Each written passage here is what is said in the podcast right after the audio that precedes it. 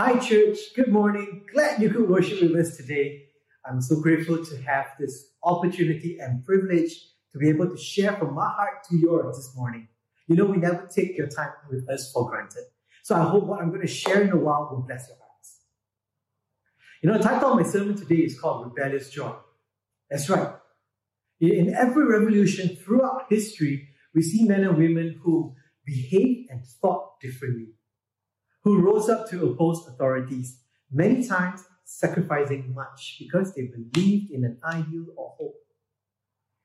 And some of these stories were filled with darkness and pain. And then there were those who rose to challenge the norm, yearning to see a change in society. We call them future thinkers, disruptors. Why? Because they saw a different path to progress. And because of their determination, we now have a future we once dreamed of. We brand these people rebels. It's not always a good label to have to your name. But for today, I'm going to ask you to rise up as one in these dark times. Be a rebel of joy. Jesus was a rebel of joy. Especially during his last moments on earth, Hebrews 12 2 tells us that as he endured the cross, he did it with joy in the midst of darkness and shame. So let's read the scripture. Looking to Jesus, the founder and perfecter of our faith, who for the joy that was set before him endured the cross, despising the shame, and is seated at the right hand of the throne of God. Of course, Jesus did not have a happy face or smile when the nails were being driven through his hands and his feet. It wasn't earthly joy. You know, one might say that it was the joy of the Lord that gave him strength to endure it. You know, but I believe that it was the vision of joy that he would experience when the mission was finally fulfilled. Friends, when times are dark and overwhelming, joy isn't an emotion that we look for. It is something that we envision and hope for. In every rebellion, there is always a cause or ideal or conviction one has to hold on to. Without that, what revolution is there to be? And in these times where they seem uncertain, our cause is joy. Ever heard the phrase no pain, no gain? Well, joy is an investment of pain.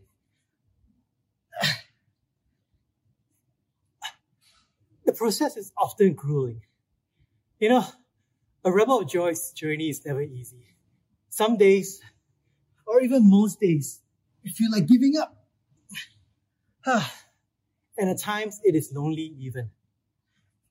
But friends, it takes commitment and learning how to push through the pain, work through it, don't wallow in it. Then to understand that over time, we will be able to manage this pain and give it context and understanding. Oh, oh boy, that was a good workout. All right, so let me read these two passages from the book of James and Psalms for you. Count it all joy, my brothers, when you meet trials of various kinds. For you know that the testing of your faith produces steadfastness. James chapter 1, verse 2 to 3. And he who goes out weeping, bearing seed for sowing, shall come home with shouts of joy, bringing his sheaves with him. Psalms 126, verse 6. You know, for the past three years, these two scriptures have been the running themes of my life and for my family. I remember at our worship night last year, I shared about, about how God saw us through the past three years and promised us a child whose name is Jet Jeremy Koo, and he was born this year on January 7th. And we shared a bit about, about two miscarriages that we had before his arrival. And we shared how, how it has taught us many things. You know, and I, but we didn't share a lot of the, of the details of what happened. So in the first miscarriage, and the first time ever we experienced a, a new kind of pain, a new kind of sorrow. And we couldn't understand it. During this time, we believe that the, the way we could manage that pain, the way, the way we could give it some context or give it any meaning was to be vulnerable with it. Not to bury it, not to be numb. But we, through that process, we allowed ourselves to be vulnerable and we shared it while in the process of, of healing, while in the process of trying to understand it. We began to share it with different people. We even shared it in church.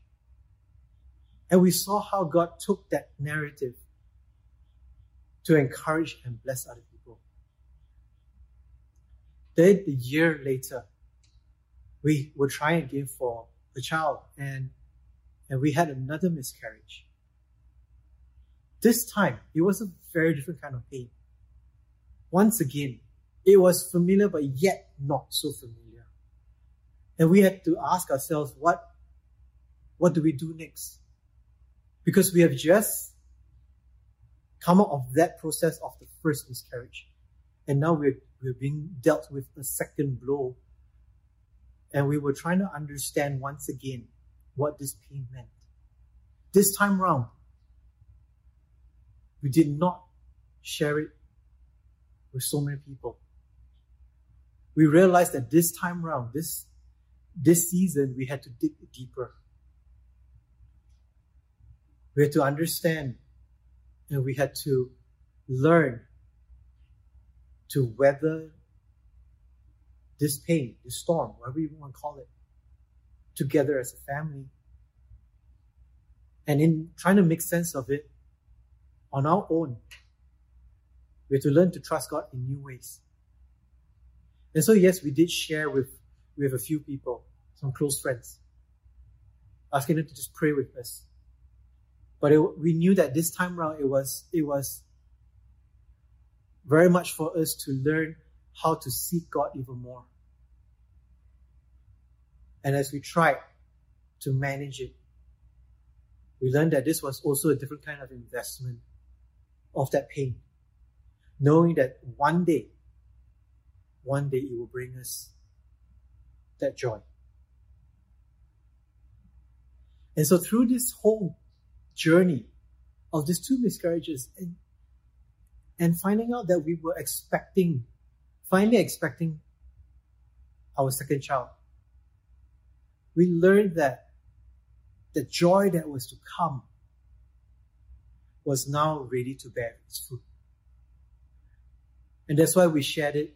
We finally shared it on worship night at the end of the year, just a month before he was to be born. Because I remember struggling quite a fair bit whether I should share this testimony or not. Because I was still trying to understand the purpose, understand the context of, of what we went through. And I wasn't ready. And I felt that it was supposed to be a bit more personal story for, for me to learn.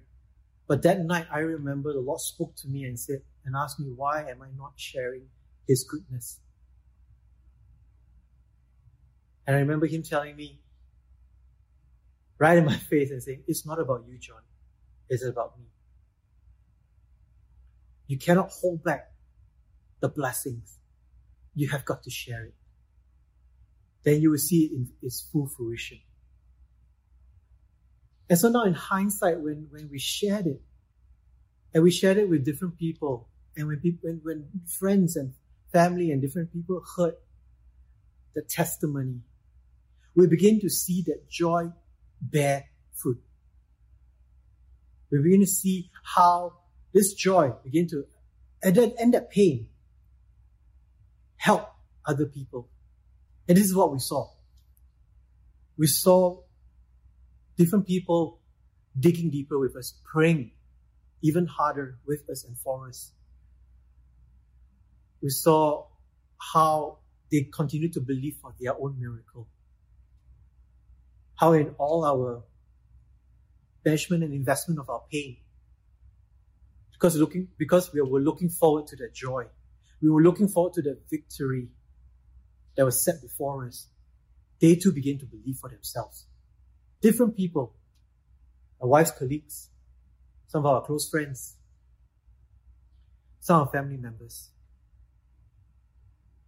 This testimony even caused others to persevere through whatever life issues, problems, circumstances they were facing. Not just in the area of, of waiting for, for, you know, a child or going through a miscarriage themselves, but other areas in their lives. And we saw how God touched many people. And so I, I believe also that, that Jet's life and Jet's story, know, my son's testimony will continue to multiply because it's just the beginning of that joy that, that we have received from the Lord. And so as we look back at the scripture in, in, in Psalms 126, verse 6, tells us that weeping does not hinder the sowing. It does not. Complaining and whining and, and murmuring does should not hinder the sowing. I understand that sometimes it is very, very difficult, very, very frustrating, very overwhelming. But like the farmer, he goes out weeping while he's sowing. It does not hinder what he intends to do because as he envisions that harvest to come, as he envisions that miracle, and as he envisions the blessings that he will reap, he will continue to go out weeping, in sowing, in tears. And after a while, you realize that we will continue to sow in not just our own tears, but in, in godly tears. Because we're beginning to sow in the Spirit. We're going to sow more and more in the Spirit. And that's why when we reap it, it's everlasting joy. And we realize also as we reap it, it won't be just for ourselves. Because joy is collateral. You know, my wife said to me the other day that our testimony also belongs to the to many who have prayed, to the many who have journeyed with us. Many of you who have stood with us, because our miracle is also your miracle. Just as much as it was ours, it is also yours. You know, rebels of joy would understand that it's a collective effort to fight for a cause. When I win, we win. The joy is not for me to hold back to keep. In this case, the joy we receive is divine from God. Who are we to hold back such blessings? You know, like Paul and Silas in prison, when they were in chains and they were in pain, they sang praises. That collateral joy was not just meant for them and God, it was meant for everyone in the prison. Scripture tells us that people were listening in. And of course, when we read the rest of the story, we eventually see the jailer and his household saved. Joy is collateral. Now let's read the scripture. The jailer and all his family were filled with joy in their newfound faith in God. So remember this. Joy is an investment of pain. Joy is rebellion to darkness and joy is collateral. So I'd like to share with you the top five things that you can do to prepare and let joy flourish when you receive it. Number one, you ready? Reduce drama. And if you can, remove it totally. I don't mean your TV dramas or your Korean soap operas, but the dramas that you have in your life, the, the gossips and, and the unnecessary frustrations, unnecessary conflicts, reduce it. Maybe some of these dramas, conflicts are between you and your spouse, between you and your, your family members, or some close friends, and it's not possible to remove it. I understand that. Hence, as I said, reduce it. Try to try to break away, detach a bit, hold back on what what you usually do. Reframe things, reframe the person, but reduce that drama. We don't need a lot of this drama in our lives to clutter our lives. So let's learn to reduce it. Number two, learn to say no. That's right. One of the first words we all learn as kids, as babies, is the word no. We use no a lot more than we use yes. Learn to say no. Say no to the drama. Learn to say no to, to temptations. Learn to say no to to things that you don't want to do and people are asking you to do it. Do you know that a false yes, meaning that if you say yes, even though you don't want to do it, a false yes is a form of lying to yourself.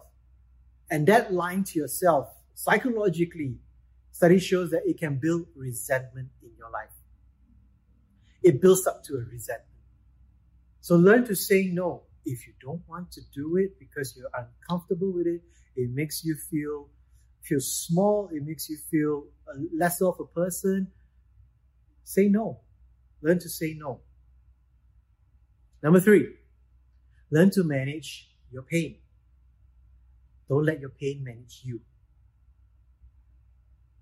Now, one of the ways I've learned in the past few years is to really focus on self care, your mental health, your physical health, and your spiritual health. They all are equally important. Learn to manage your pain. Dig deep into the Word of God. Worship begins at home. Remember when we shared that last year? Have times of worship, moments of worship at home. Dig deep into the Word. Dig deep into, into God's presence. Pray more. That's the spiritual health. Your mental health, your social health. Read more books. Detach. Have periods of silence where you just remain calm. Declutter. Detach from, from social media. That's for your mental health. Don't have to read all, all the stuff that you need to read. It's just too many things to follow. The fear of missing out is causing us to always be too jittery and always wanting to know what's the latest. It's okay. Learn to detach.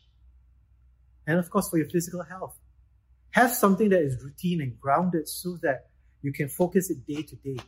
I try my best not to exercise day to day. Half an hour, 20 minutes, one hour, and if I have more time, great. But it's a day to day. I spend time with my with my family and we do we do stuff that doesn't require any gadgets or devices. So learn to manage that pain. It helps you keep keep focus during this time. And take each day at a time. Number four, when you share your joy, be intentional. Don't overshare. Don't have to tell the whole world. Don't have to post it all over social media, but be intentional. Know who needs to hear that testimony. Know who needs to hear that joy. Because when your joy finally comes, you know that it's not temporal, it's everlasting, it's coming, it comes from the Lord. That joy is your strength, and it will be someone else's strength too. So learn to be intentional who you share that joy with. And be a blessing out there. And the last one, I love this. Learn to play, guys. Learn to play. You know, there is a saying, right, that we don't stop playing because we grow old. We grow old because we stop playing.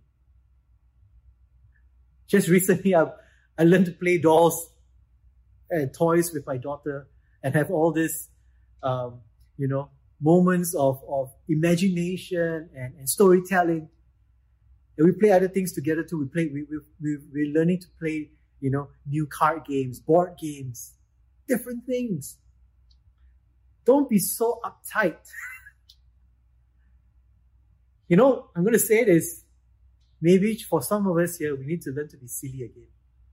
We need to remember what it's like to be stupid and silly and just be, be plain crazy. Learn to just play. All these pockets of, of, of peace and, and happiness helps to build and helps that joy flourish. So guys, today after after the service, please go and find something where you can do together as a, as a family, you know, or or or meet up with with you know friends over over Zoom. Somehow learn to play.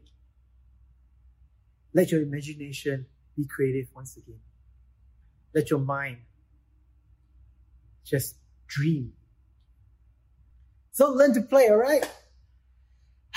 And I pray that you will flourish even in these times. Stop staring at the darkness like you have no more hope or option left to consider. You have a God who rejoices over you, over us We're singing. It's not about you. It's about what he can do in your life. So go and be a rebel